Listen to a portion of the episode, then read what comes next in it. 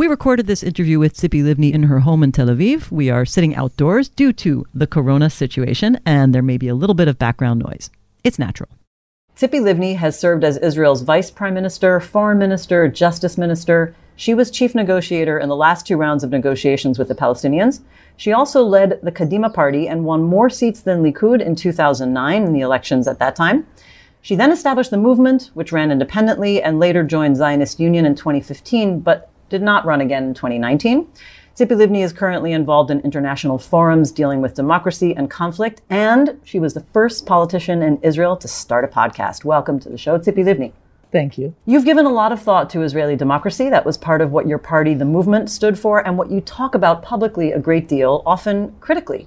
What do you think is wrong with Israeli democracy? Uh, what is wrong with Israel democracy is not Israel's democracy. Uh, the problem uh, is those that are attacking her, trying to, in a way, demolish uh, the base uh, of Israel democracy, the institutions of Israel democracy, and mainly we, mainly we have a combination here in Israel of those that, for them, the idea of Israel is a democratic Jewish state is something that um, uh, is, can't live together. And there is an, uh, uh, um, a clash between these two values of the state of Israel. And therefore, what they are trying to do is they are trying to attack or to minimize the role of uh, the Supreme Court of Bagatz uh, in Israel, High Court of Justice uh, in Israel, the role of um, uh, the gatekeepers in uh, different ministries in Israel.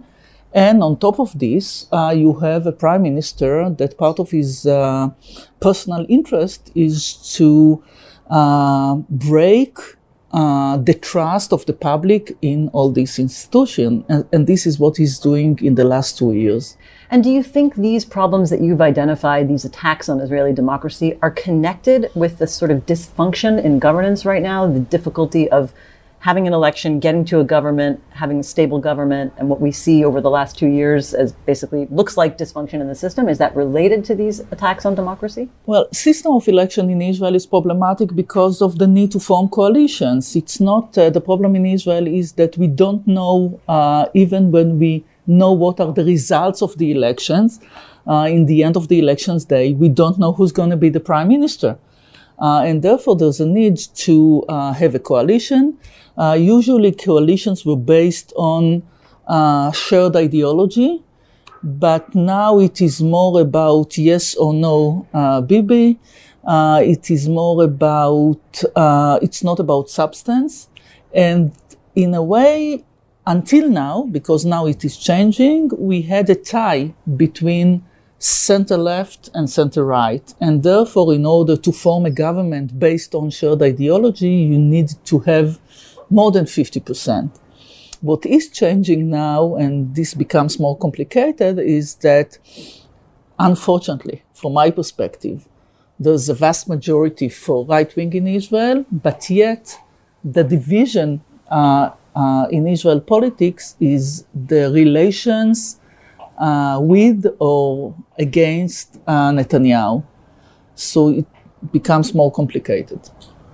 Next month is the second anniversary of your departure from politics when you announced that you wouldn't be running in the first of the series of elections that we've had over the last couple of years.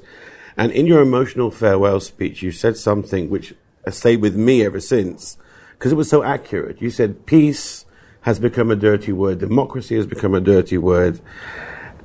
In, and you were relating to the Israeli political discourse.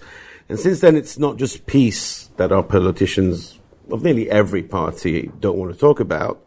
It's any issue, any ideology, any serious policy that they're all they've all disappeared in yeah. in the political discourse, and they've been swallowed up by the yes Bibi, no Bibi debate, as you mentioned before. And, and not only. Yes. But do you think there's a chance of that changing in the near future, or do we really have to see the end of the departure of Netanyahu and the end of the the Bibi era? before we go back to having any serious debate in Israeli politics? Well, as I said two years ago, and what happened uh, in the last two years is, is, that we had three rounds of elections without any substance. And basically, we had no substance because center left is not willing to speak about substance because the bon ton uh, in Israel is to be right winger. It's a matter of identity, and I believe that this is happening off all over the world. And when your identity is being right wing, uh, the meaning is that you support Israel's uh, security, you are more of a patriot, and uh, therefore less and less leaders in center left are willing to speak about things that I believe would uh, create or affect the nature and the identity of our country. What happened in the last uh, uh, two uh, years is that we are truly witnessing a new Middle East with Abraham Accords and the change of uh, the Middle East. And I truly support these accords, these agreements and normalization with the Arab world, but yet it left uh, at the side of the road the Israeli-Palestinian conflict.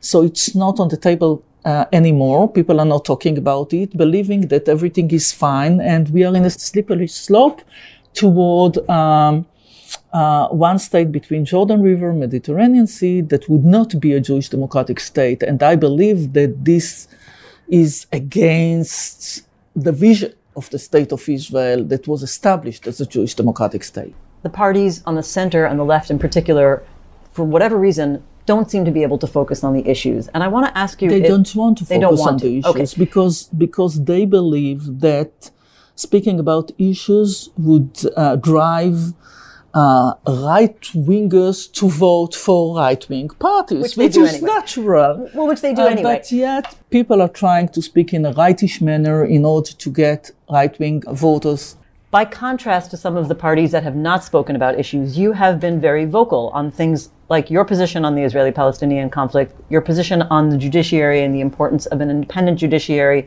and the, uh, the need for an equality law. Are these things that you think are missing in Israeli democracy and why? I think it's time for us to speak about what does it mean to be in the center of political map in Israel.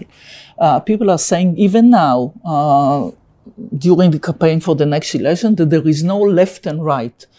And center became something like an empty space, a vacuum in which you can collect votes. And I believe that it's time to speak what does it mean to be a center uh, in the center uh, in terms of ideology. And there is ideology in the center because we have two different uh, national uh, GPS, two national ways for the state of Israel. One is mine, talking about Israel as a Jewish democratic state, the need to have a Jewish majority, achieve peace with the Palestinians, separate ourselves from the Palestinians, and keeping Israel as a democracy.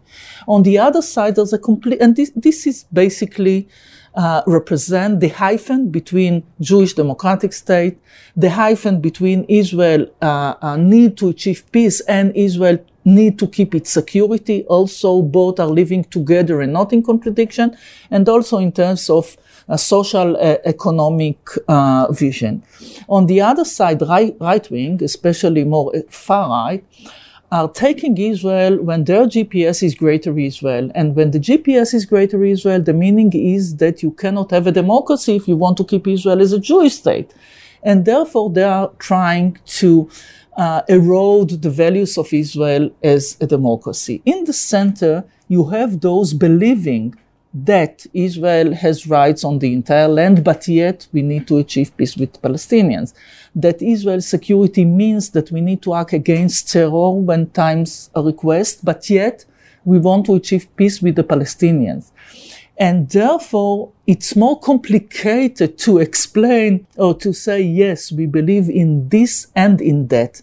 But I would use the, the, the word also meaning, yes, we believe in security and also in peace. We believe in Israel as a Jewish state and also as a democracy.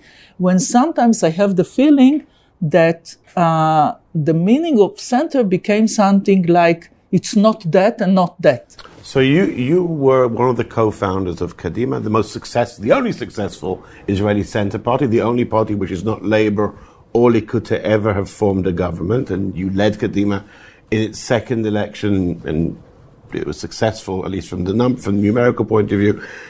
And yet, Kadima imploded after three election cycles, and we see this happening over and over again to centrist parties. You don't want to mention parties' names, but we, we all know, you know, where where they what where, what happened and where they went. All these centrist parties.